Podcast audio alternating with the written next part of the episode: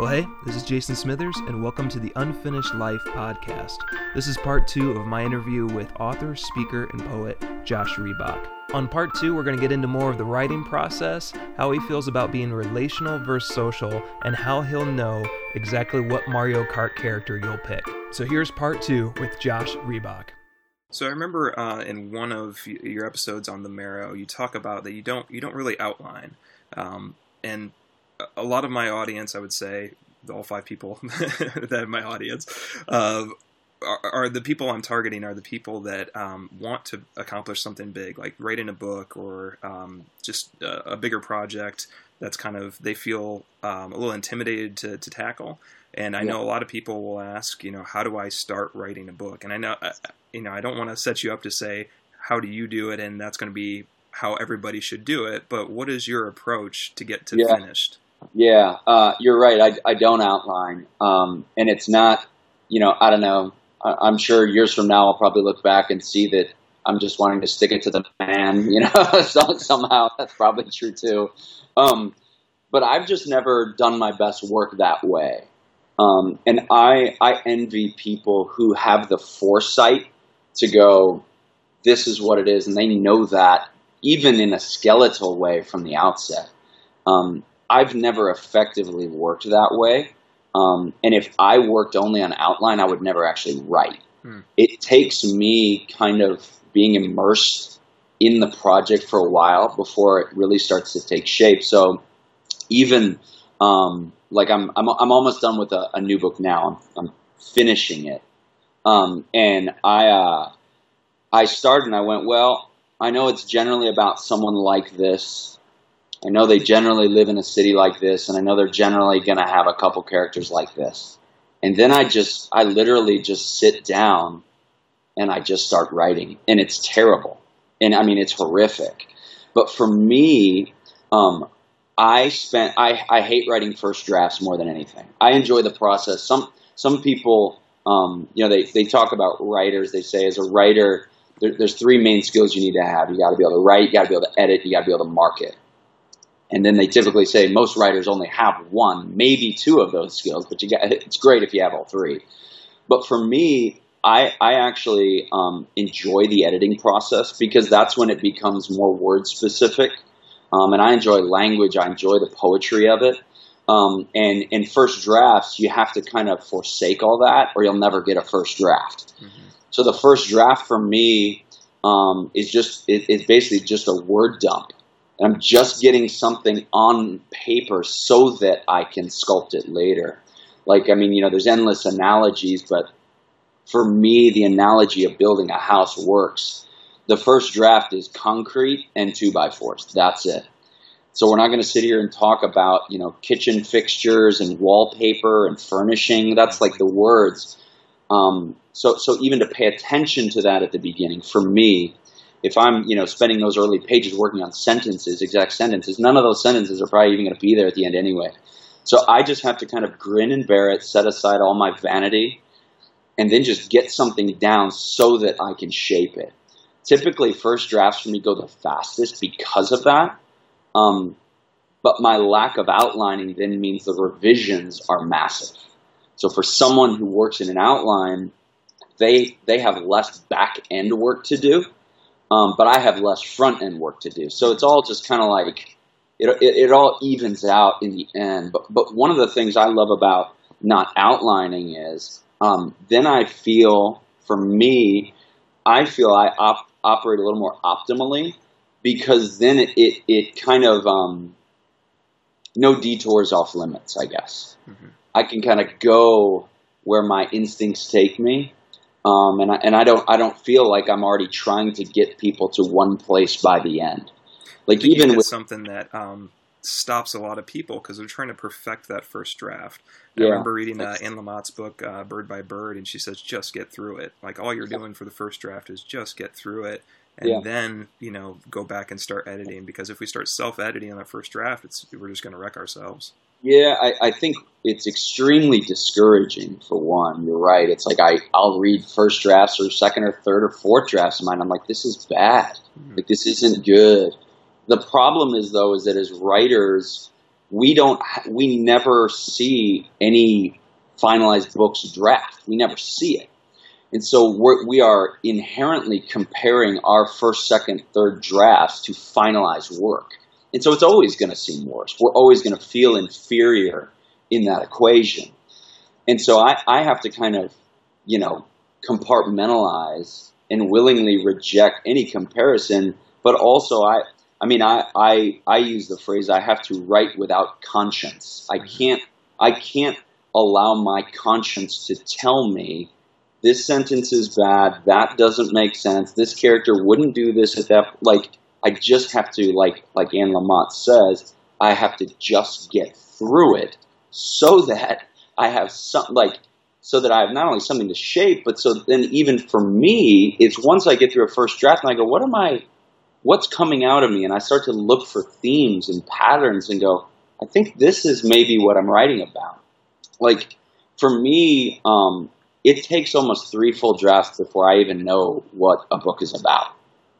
Like I, I remember sitting at, at a marketing meeting for Heroes and Monsters, and we were in the beginning of the fourth draft, and they're like, and and and they're like, you know, it's all these people in suits, and we're at this nice restaurant, and we're looking out on the ducks on the water, and they're like, so what do you think this book is about? And I laughed, um, which was probably not the best response, and I looked at them, and I was like, oh my gosh, I was like I, I really thought you guys were going to tell me what it was about. Like, I'm not even kidding. I'm like, I don't know what it's about. But like for for me, it takes me a while before I go. I get what I'm saying, but what am I what am I saying? But for me, it takes just being monogamous and immersed in that project for a long time before I can really understand it, articulate it, and then make decisions that are congruent with whatever those themes and purposes are. But I don't know those things at the outset. Mm-hmm. I never know those things at the outset. Like even with Heroes and Monsters, like you know, at the beginning I was like, I don't know, I'm just going to write these things, and we'll see what themes become reoccurring, and then that's what it's about. There's something um, I hope people don't misunderstand is when you say you don't uh, outline, it doesn't mean you're not methodical. So I remember you saying in one of your podcasts that you have the same routine all the time. Uh, yeah. Can you talk a little bit about that? Yeah, sure. Yeah. Uh, for, for me, yeah, I'm not, I'm not, I don't outline, um, but, but I'm very ritualistic. I get up at the same time every day, um, on a work day.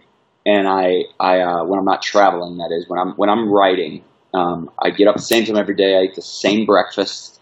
I have the same coffee in the same mug with a J on it. It's chipped that I got, you know, as a four dollar wedding gift or whatever it is. Um, and then I I write and read um, for the next three or four hours. I eat the exact same lunch every day. I work until the exact same time every day. Generally, it's between six and seven. I stop and then I exercise, and that's my day every single day. And so to me, though there isn't an outline necessarily to a project, there is a very, very strong structure to my day every day. Um, because that's that's how I have learned, um, and I continue to refine it. But that's how I've learned to maximize um, my productivity on a daily basis. I don't know. It's it's funny because the um, you know the mentality of vocational artists is is kind of like well, they, they can't hold a steady job or, you know, they're so scatterbrained or whatever. And a lot of that's true, but the vast majority, I mean, the vast majority of people I know that are vocational artists, whether that be as, um, you know, writers or, or musicians or filmmakers, they're extremely disciplined with their craft. Mm-hmm. So they may be scatterbrained, but they are very regimented and they have put in place a certain anatomy to their day and to their calendar and to their week so that their craft can thrive. Um, and so, yeah, though I don't do the outline portion, I mean, you know, it's for me, it's, I'm Bill Murray in Groundhog Day every day when it comes to my work. I, I sit at the same place every single day. Like, I don't go to coffee shops, I don't do cafes, I don't go to the park. It's like I need the silence, I need my spot. And part of what that does for me is is it trims out um, any wasted energy. Like part of the reason I eat the same breakfast, the same lunch, exercise the same day, sit in the same place is then in the course of a day, when I'm trying to leverage all of my mental and emotional energy towards a project, I'm not stewarding any of that energy towards what am I going to eat for lunch. I don't ask that question. I don't think, well, where should I go work today? I don't think, well, once I get into the coffee shop, is there going to be an outlet? Like, I don't have to think about any of that. So I feel like all of my energy can be harnessed into whatever it is I'm attempting to accomplish um, in that particular day. Did that start as a natural thing for you, or did it feel weird to try to get into a routine? Um, like, did you sit down and nothing came out and you wanted to walk away from it, or did that always just feel natural for you? That that still, I mean, that still happens. that still happens a lot. Um, I, it, it's way al- more alarming in the beginning though, and it's way more uncomfortable for me when I first started. I mean, I've I've been writing um, full time now. It'll be it'll be ten years in a couple months, so I'm just about at ten years. And you know, I had never, um, you know, I'd never written anything longer than twenty pages, and that and that was like a high school research paper where the margins had been you know fiddled with and whatever. Um, but I, I also don't recall a time when I'd ever written for more than maybe two hours at a time.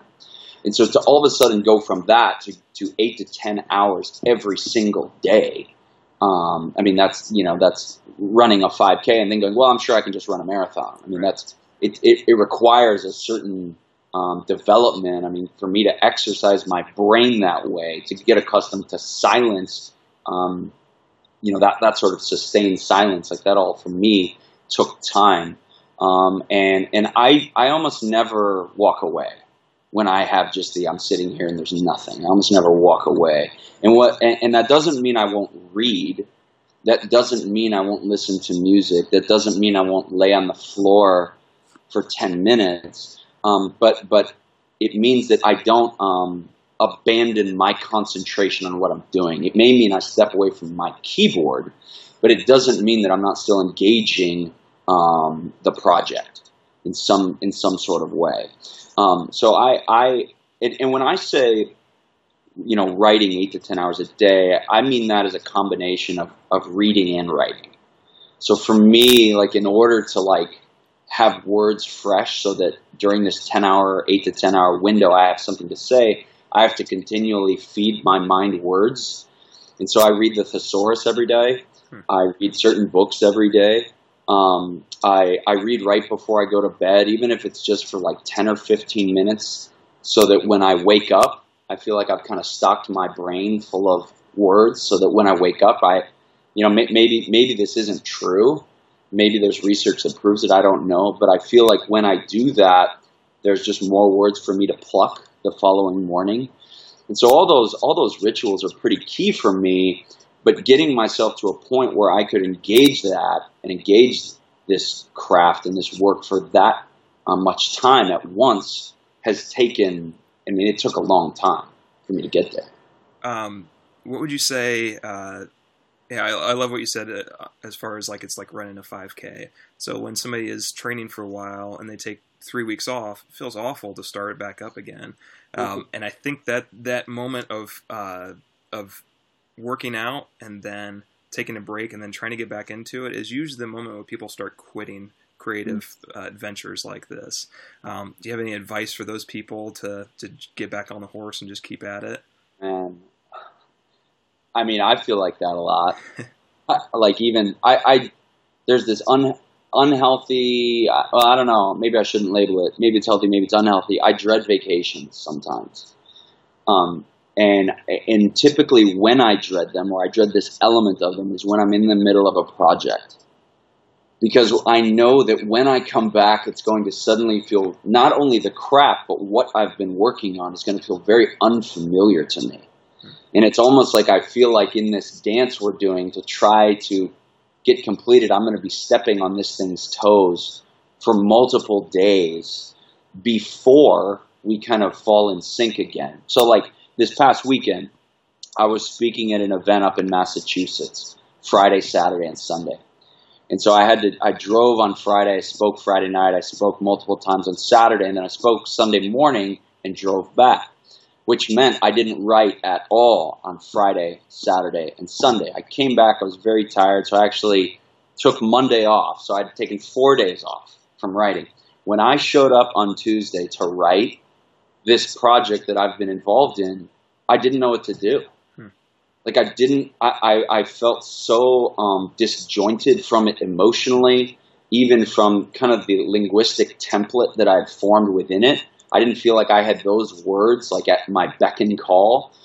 And so I sat there all day Tuesday, you know, getting frustrated, getting uh, angry, feeling discouraged, you know, asking those questions like, well, maybe, maybe I had a good run and maybe it's just, there's just nothing else there. Or maybe I should do something like, that's the hard part is like for me in those times of frustrations or in those times of like having been out of it for a little while, the haunting questions of, does this silence or does this um, difficulty suggest something about my ability? Like to me, that's like the often the crux of it is the fact that I sat here for eight hours and got nothing. Does that suggest a lack of talent? Does that suggest I shouldn't pursue this? Or, or is that just the way art works? Is that just the way we are as people? So I guess I say all of that to say for, for someone who, who is in that place of going, man, I, I feel disjointed from this, or I, I feel like the person who hasn't run a 5K in forever, or who hasn't been practicing for three weeks, and now I'm trying to get out there and do it again, that this is difficult and painful, I guess I would say, me too. Hmm. that's, that's, good to hear. There's a uh, the, the law of inertia. Uh, an object in motion stays in motion. Uh, but if something stops that gets in the way, it, it's gonna it's gonna come to a hard stop. So that's just that, that's good stuff. I want to talk a little bit about. Uh, you said you you feel comfortable with the editing process of writing a book. Now, how do you feel when it comes time to promote? Um, what I've I've sensed in myself is I hate self promoting my stuff. I want to do one Facebook post and that's it, and be done with yeah. it, and then move on to the next project. How have you dealt with that, or is do you find yeah. that comfortable? Well, what for you? I mean, can you can you label and name the discomfort in that? Wow, that's a good question. Uh, it feels it feels like it's just too much about myself. Like I don't want to keep posting stuff just about, hey, look what I do, hey, look what I do, hey, look what I do. I don't. Um, I don't, I don't take a lot of selfies. I don't do that. I want to focus the camera on somebody else. Like I, I'm, I'm uncomfortable with the attention. If that would uh, mm. would try to label that discomfort a little bit. Yeah, yeah. Um, I feel that way, hmm. and Although if I'm getting more specific, it I mean it changes, right? Like for me, it depends on. I, I mean, I, I, don't, I don't know. It's a very malleable feeling, and it does change. And so I would say some days I feel I, I feel a genuine sense of I'm not comfortable with the attention or wanting to just direct people to me. But then other times, and I think this is a lot more than I probably care to admit, it's not that I'm uncomfortable directing people to me. I'm uncomfortable um, with the idea that people don't, or I'm scared of the fact that people don't think their eyes being directed towards what I've done is worth their time. Hmm. And it's more a fear of rejection than it is an aversion to vanity. And, and so I think the one is probably a little bit nobler part of me that I go, man, I just don't want it to be about me because that, that's very like selfless and good. But the other one is just very insecure, and that's probably more often what it is for me. I mean, if I genuinely believed in my work and went, look, I think you're going to find immense value in this. I really think you will. Hmm. I think I would have way less difficulty doing it, but I think so underneath that aversion to vanity, I think is something else that goes, I think deep down, um, I may not be sure this is worth anyone's time.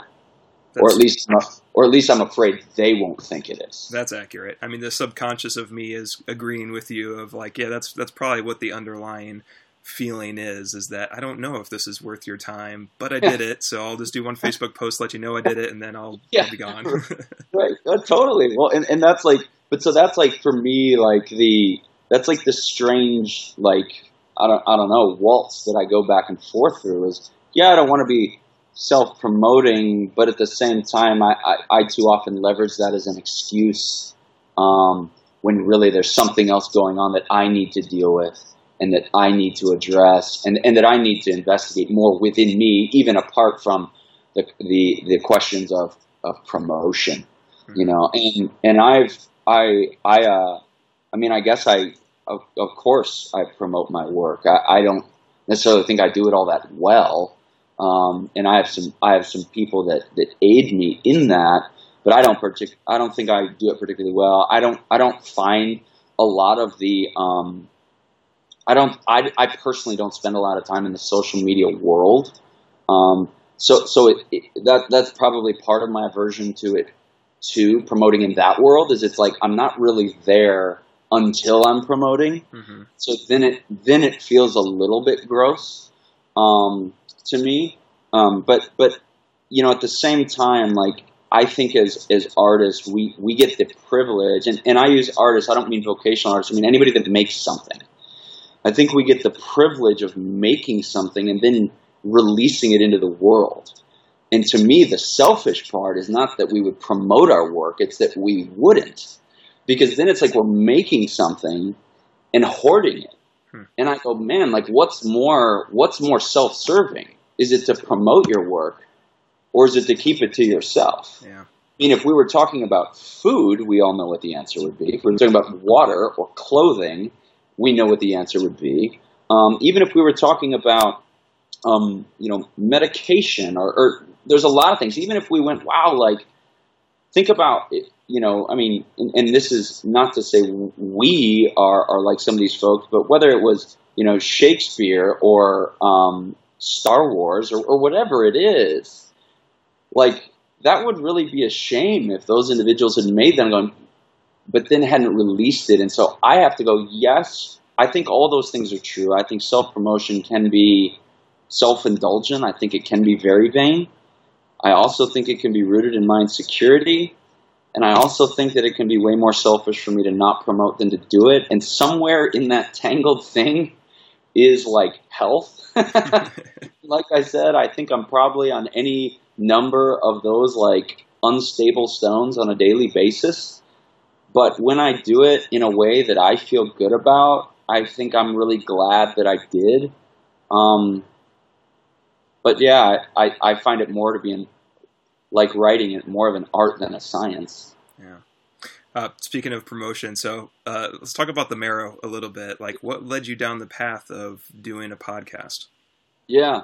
Um, well, that's a good question. So, so the Marrow. I mean, it's a. I mean, it is. It's a. It's a show. Just. It's, I mean, I think the tagline is conversations with creatives about who they are and why they make what they make. I've never I've never done a, a podcast before. I don't listen to podcasts, not not because I not because I don't like them, not because I think they're bad or something.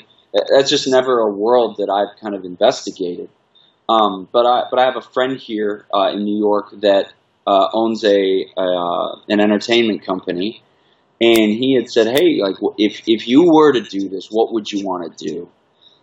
And in part for selfish reasons, that I love the idea of getting to just sit and dialogue with a lot of remarkable artists, um, primarily across New York City, but really all over the country. To me, that felt personally invigorating. Even if, even if the audience didn't care at all, I was like, for me, that sounds inspiring. I think I'd learn a lot um, about life, about relationships, about love, about art, about craft, about me by being in that um, that space. And so, um, so, so that was kind of the intriguing conversation for me. Um, and, and, and, again, to, to, even back to kind of the conversation about writing, it's all about what are you trying to accomplish. And so for me in that space, I wanted to kind of invite a broader audience into conversation um, with artists and to get to hear from, like I said, a lot of phenomenal people about all the things you and I are talking about now their process, their their successes, their failures. Why why were they drawn to these things? What in their family life led them to these places? What do they still wrestle with? What do they think about? Um, what makes them come alive? What breaks their heart? Um, I, I, I, find that a lot of times um, amongst artists, one thing I hear a common refrain is it feels like there's a lot of loneliness in the artist community. And while there is a sense of solidarity, it's like I feel this. I feel solidarity in this painter that I love that I've never met.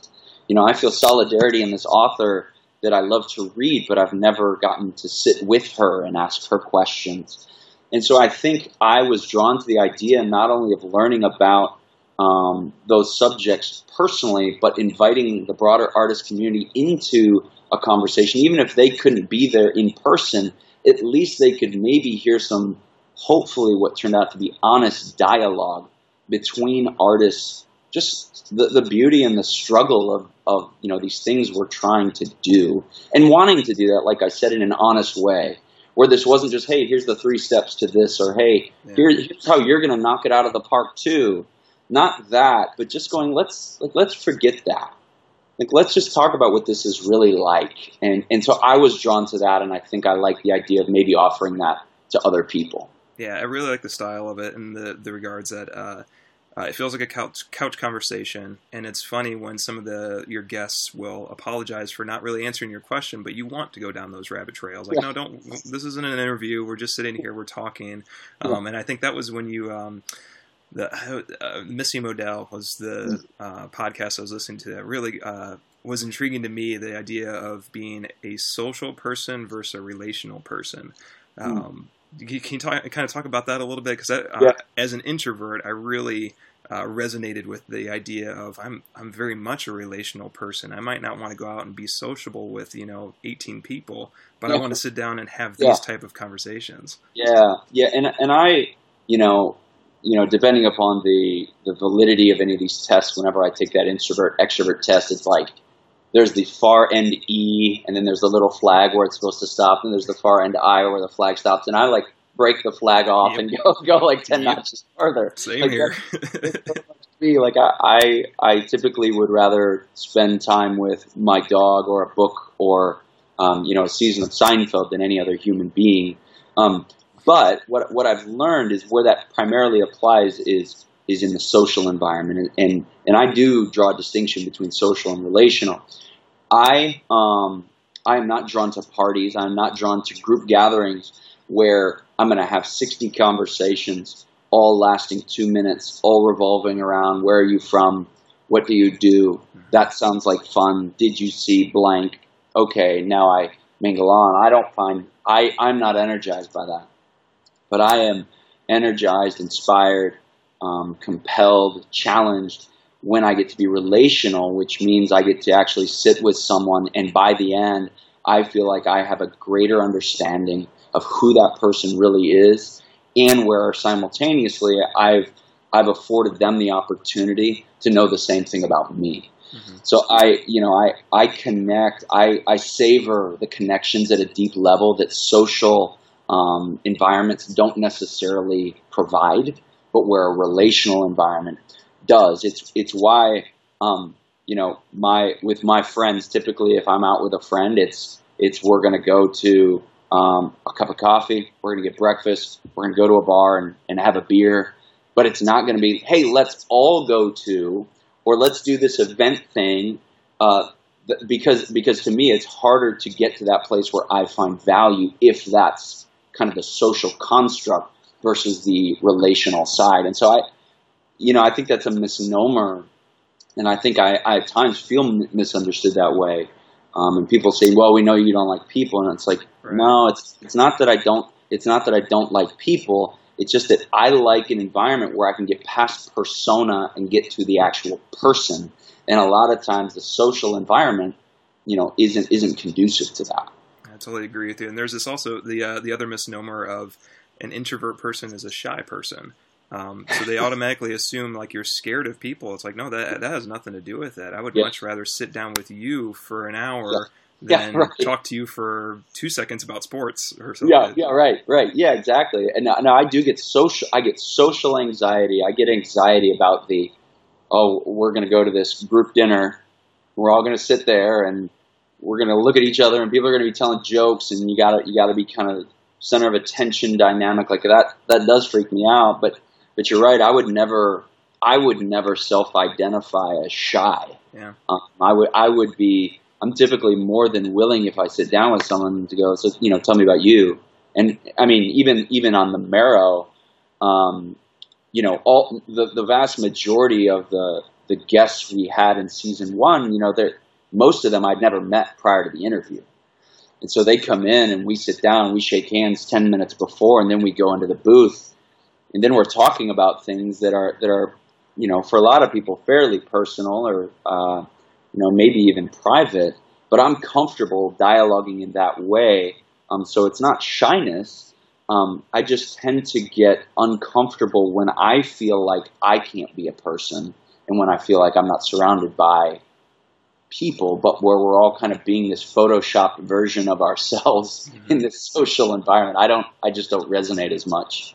I found it a, an extreme handicap that I don't watch sports, so I don't have oh. that one social, you know, uh, I don't know. It's it's leverage when you're just meeting somebody. You can quickly talk about sports and conversate at that kind of like very surface level they talk about sports with me, I just kind of stare blankly, like, "Oh boy, I'm in oh, trouble." glaze, just glaze over. Yeah, my my wife tells me that I am I am a treasure trove of useless knowledge, and she's completely she's completely right. But it does help in those environments to go, "Oh yeah, we could talk about you know the Harvard rowing team," or "Yeah, we could talk about you know this baseball player from 1960," or, or "Oh yeah, let's talk about some of Picasso's early work," or "Yeah, let's talk about politics." Like it does serve me well. Although one of my one of my favorite things to do in those environments is, and this is a total sham, so I'll say that up front, but it is it is interesting if you can pull it off. Is is I'll I'll be at a, in a group environment and I'll say I'll look at somebody and I'll go I'll bet you a thousand dollars I can guess who you are when you play Mario Kart. That's awesome. and then you kind of go through this like very very you know faux uh, psychoanalysis of a person, and typically, typically people are one of two characters anyway. So immediately, like you've got pretty good odds of guessing it, and if you guess it, then it's fascinating for an hour after. Like, no, seriously, how'd you do that? All right, so we've we've talked for an hour. Yeah. what I play Mario Kart a lot with my wife. Who am I? right. Well, let's see. Hmm mean, you, you sit with your shoulders slumped a little bit. Hmm. Like you don't have like really upright posture. So I can tell and I can rule out immediately Bowser and Kong. I can rule them out immediately. Um, Write down my answer, by the way. you're gonna write it down. Okay. All right. So I can I can immediately rule out Bowser and Kong. Um, because of some of the insecurities that you mentioned that, that I share, uh, I, I, feel like you would have an aversion to being the princess. So I'm going to rule her out too. Okay. So that leaves us with what Mario, Luigi, Toad, uh, Yoshi, Toad, right? Mm-hmm. Okay, let's see. Well, you're wearing a red shirt today. There's leaves on it, so you tend to. It seems like you want to have this real connectivity to nature, and so I'm gonna I'm gonna go ahead and I'm gonna rule out Luigi right now because Luigi seems too far removed from the beaten path of life. So I'm gonna remove him. So right now, so we're down to Mario, Yoshi, and Toad. This is amazing. Isn't it so fun to do? you seem, I, I, think, I mean, you're you're an introvert, but, but, you have this artistic inclination, and so I think that you would fear that people label you as normal. I think probably one of your greatest fears is that people wouldn't see you as special, hmm. and so I think that would probably keep you from wanting to be Mario since he's the norm. So I'm going to rule Mario out too. So now we're down to Yoshi and Toad. right? So okay. So see, now I have a fifty percent chance. I've, I've I've whittled it all the way down, and so it's it's got to be either Yoshi or Toad. And this is where it gets really tricky because those two are really tough. And I could I see I see shadows of. I can't even take some of the language. I hope this is your next book, by the way. yeah, it is. How to get someone's Mario Kart character. yeah, it gets a little weird though because I feel like I'm like reading like reading someone's palm. Right. You know? But I do see shadows of, of both of them in you. Now, when I think about Yoshi, I think of someone who's fantastical. I, I think of someone who is just this really exuberant spirit. When I think of someone like Toad, I think of someone who's been underestimated his whole life. I think of someone who's been told he can't accomplish or do whatever he wants, but he does it anyway. And so I think I think if I were to weigh between those two, I think I would rule out Yoshi and say you're always Toad. I hate you. Right? I don't know if you can see it. It's right up there. Yeah. Wow. So your new podcast is called yeah. uh, Josh and Mario. I don't know what you would call that. Yeah, that's freakish, man. That's that's pretty amazing. yeah, Yeah, yeah. So that's it. I mean, that's the big takeaway. That's the big. And when I say I'm writing eight to ten hours a day, I'm not. I'm just. Right. I'm, I'm, just going through person after person I know, just through the phone book, aligning them with Mario Kart characters. You've got this beautiful mind thing that's sitting up on your uh, your wall with the you know the strings aligned on each side. Oh my gosh! so that's, that's it, man. The trick. Well, I won't take too much more of your time. Uh, real quick, if you just briefly briefly tell us um, maybe when to expect the next book. Yeah, uh, I am. I am uh, almost done and you know as a writer that, that that's a term that can mean you just started or that you're legitimately almost done. I am legitimately almost done. I am, uh, let's see, we're at the tail end of the fifth draft. I don't yet know release date. I can tell you though it's a novel. Um, I can tell you it's about a character who experiences uh, life that their internal life is very overwhelming for them, and so a lot of the a lot of the book. There's multiple narrators, but a lot of the book is is from the perspective of this particular character. And again, back to this simulating for the reader, a lot of the book, the way it's constructed in the language is meant to simulate for someone what's it like to be in the overwhelming heart and mind of this particular character. So I'm, I'm really excited about it. Um, I've been writing it for three and a half years, hmm. so almost, almost done, um, but extremely proud of it. I mean, I, I definitely have some things that, that me and um, the kind people who who uh, who helped me, you know, we still have to iron out. But I I think it's going to be pretty remarkable when it's all done. I, I can't wait for it to be finished. Um, but so the timeline isn't set yet. But like I said, uh, fictional novel. Awesome. Josh, thanks so much for taking the time to do this today. That was fun, and you got deep in my brain with Toad, so I'll be thinking about that all day. Oh my gosh, Jason, it's so it's so good to meet you. Thanks so much for uh, for reaching out, and thanks for all your encouragement and for um, you know, supporting my work. I mean, it means a means a whole lot to me. So thank you so much. Absolutely. All right. You have a great day, man. Hey, you too, man. Bye. The music you heard on this podcast was The Science Class, which was a project I was lucky enough to be a part of with my wife, friends Randy Johnson, Jared Kalber, and Jeff Harris at Mad Sam Studios. This podcast was recorded at the beautiful Mad Sam Studios in Perrysburg, Ohio.